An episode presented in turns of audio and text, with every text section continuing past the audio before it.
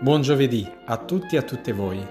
Come state oggi? Spero di trovarvi tutti e tutte bene.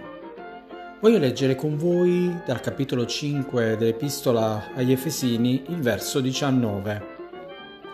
Parlatevi con salmi, inni e cantici spirituali. Sapete, le parole hanno un peso specifico per chi le ascolta Oggi siamo invasi, invase da parole dette e scritte. I social hanno restituito la parola a tante persone, ma non sempre si fa buon uso di questa possibilità.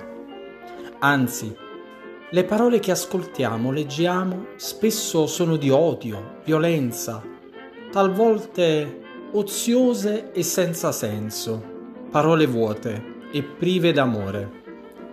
Come risolvere il problema della comunicazione tra individui e comunità? Qui il testo ci suggerisce di ricorrere alla parola di Dio e nello specifico a quei testi dove c'è la lode, quella rivolta al Signore. Il nostro parlare deve essere di ispirazione per gli altri e le altre.